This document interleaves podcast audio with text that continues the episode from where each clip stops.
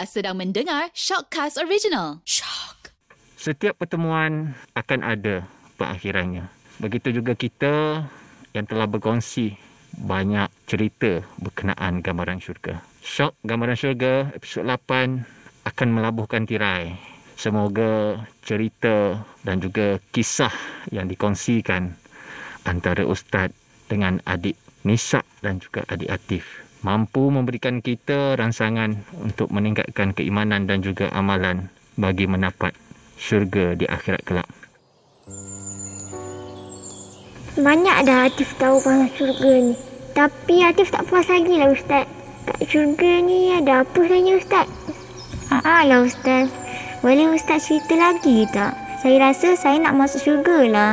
Dalam syurga seronok sangat. Ya, Atif dan Nisa layak ke syurga Allah SWT jangan risau. Ha, kita bila dah mati kita begitu baik-baik sebagaimana yang ustaz dah cerita yang sebelum-sebelum ini amalan tu penting pada kita. Ha, bagi anak-anak yang belum balik contoh kalau Atih dan Nisa ni masih bawah 15 tahun yang belum mukallah ha, masuk mukallah ni yang belum diberi tanggungjawab dan kita meninggal dunia maka waktu kita berada di alam bazah kita duduk bersama dengan bapa para rasul itu Nabi Ibrahim AS. Kalau kita ingat waktu Rasulullah SAW pergi ke alam bazah dibawa oleh Jibril dan Mikail Rasulullah tengok ada seorang lelaki bersama dengan anak-anak. Maka Rasulullah tanya siapakah mereka itu? Maka dijawab oleh Jibril dan Mikail itulah anak-anak yang mati waktu kecil yang belum balik. Maka mereka akan dijaga oleh Nabi Ibrahim alaihi salam. Dan anak-anak ini layak ke syurga Allah Subhanahu taala semua layak sebab mereka belum mukallaf dan Allah beri kelebihan kepada mereka ini untuk layak ke syurga Allah Subhanahu wa taala. Nantilah nisab boleh ya boleh dia dapat eh? Mana bagaimana layaknya kita ke syurga Allah Subhanahu wa taala. Dan kita lihat ada lagi yang perlu kita tahu.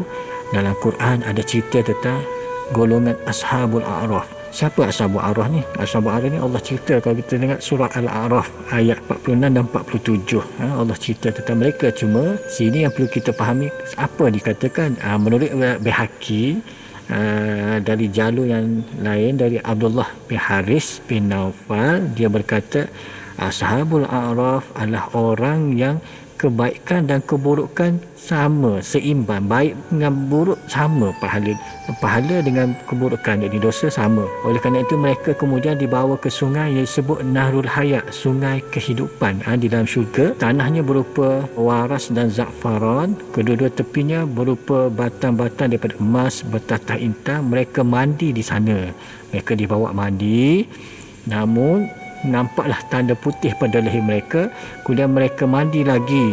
Maka tanda itu nampak semakin putih lalu dikatakan pada mereka berangan-anganlah kamu tentang apa pun yang kamu inginkan. Mereka pun berangan-angan tentang apa-apa yang mereka inginkan. Tiba-tiba dikatakan pada mereka kamu sekalian mendapat apa-apa yang kamu inginkan.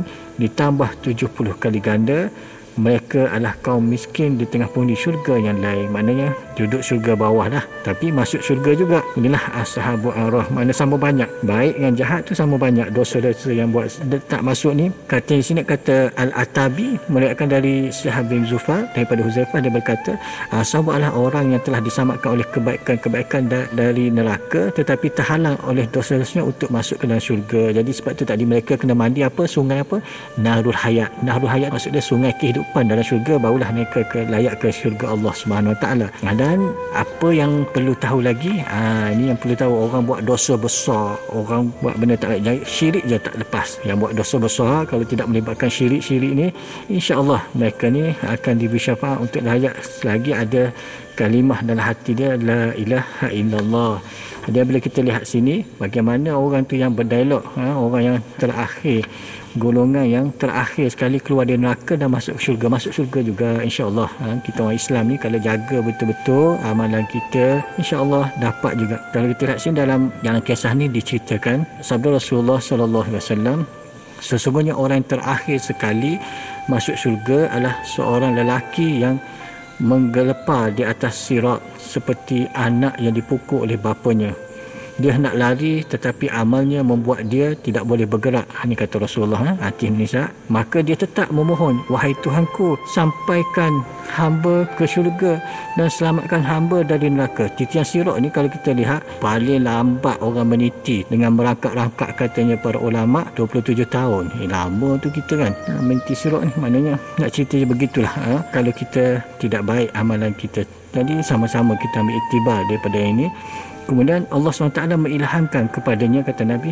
Wahai hambaku, jika aku menyelamatkan kamu dari neraka dan masukkan kamu ke dalam syurga, apakah kamu akan mengaku di hadapanku akan dosa-dosa dan kesalahan-kesalahanmu? Dia pun menjawab, benar wahai Tuhanku, Demi keperkasaanmu, jika engkau menyelamat aku dari neraka, nasib aku mengakui dosa-dosaku dan kesalahan-kesalahan. Lalu dia boleh melintasi jambatan tetapi ketika itu dia berkata dalam hatinya, kalau aku mengaku kepadanya Allah akan dosa-dosaku dan kesalahan-kesalahanku, nasib dia mengambilkan aku ke neraka. Allah SWT pun mengilhamkan kepadanya kata Nabi Wahai hambaku aku ialah dosa-dosamu dan kesalahan-kesalahanmu. Nasaya aku ampuni kamu semua itu dan aku masukkan kamu ke dalam syurga. Tetapi orang itu malah membantah Tidak demi keperkasaanmu saya masih punya jasa-jasa besar Allah SWT mengilhamkan lagi kepadanya Wahai hambaku Aku lebih tahu tentang jasa-jasa itu daripada kamu. Aku ialah di hadapanku dosa-dosa dan kesalahan-kesalahan itu. Dan saya aku ampuni semua itu. Wahai hambaku Sesungguhnya aku mempunyai saksi ke atas dirimu. Orang itu melihat ke kanan dan ke kiri Tetapi tidak seorang pun yang dilihatnya. Katanya wahai Tuhanku perlihatkan kepadaku saksimu itu. Allah SWT membuat kulit orang itu dapat berbicara menceritakan perkara-perkara buruk yang menghina dirinya. Manakala semua itu dia ketahui dia berkata wahai Tuhanku demi keperkasaanmu makna jasa-jasa besarku Allah SWT mengilhamkan kepadanya Wahai hambaku, aku lebih tahu mengenai itu daripada kamu. Aku ialah di hadapanku dosa-dosa dan kesalahan-kesalahan. Nascaya aku ampuni kamu atas semua itu dan aku masukkan kamu ke dalam syurga. Orang itu mengakui dosa-dosanya dan Allah pun masukkan dia ke dalam syurga. Abu Umamah berkata, kemudian Rasulullah SAW ketawa sehingga kelihatan gigi-gigi gerahamnya seraya bersabda, orang ini adalah penghuni syurga yang paling rendah darjatnya apalagi orang yang lebih tinggi darjatnya. Itulah ha, hati nisa tentang orang yang paling akhir masuk ke syurga walaupun ada setengah tu ke neraka akan dapat syafaat Nabi dan mereka layak ke syurga Allah Subhanahu Wa Taala. Itulah tentang nikmat kasih sayang Allah SWT kepada manusia maka apa yang seronok lagi dalam syurga ni? Tadi dah cerita yang tu hati ni tak boleh tahu ialah dalam syurga ni ada pasar. Ada pasar dalam syurga.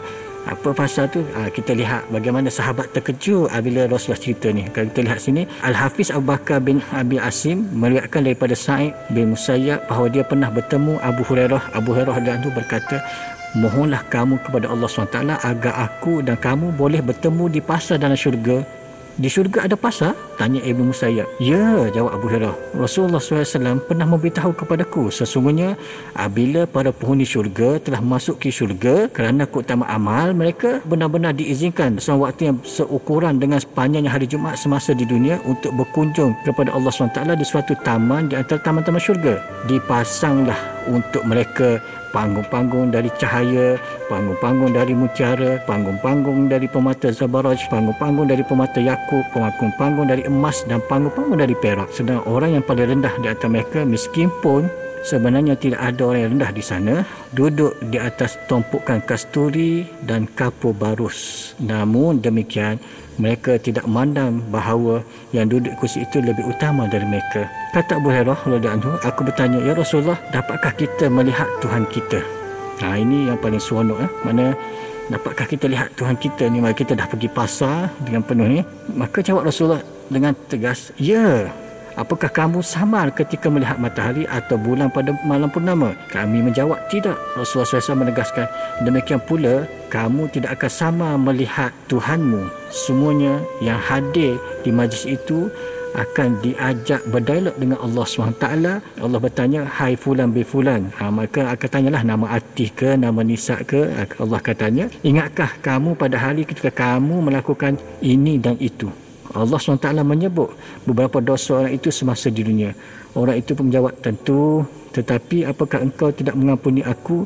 Allah SWT menyatakan, Ya, aku mengampuni kamu dan keampunanku itulah telah menghantar kamu ke sini. Nabi SAW bersabda dengan lanjut menceritakan, ketika mereka dalam keadaan seperti itu, tiba-tiba datanglah awan menutup mereka di angkasa. Awan itu kemudian menghujamkan minyak wangi yang harumnya tidak pernah mereka rasakan sama sekali sebelumnya.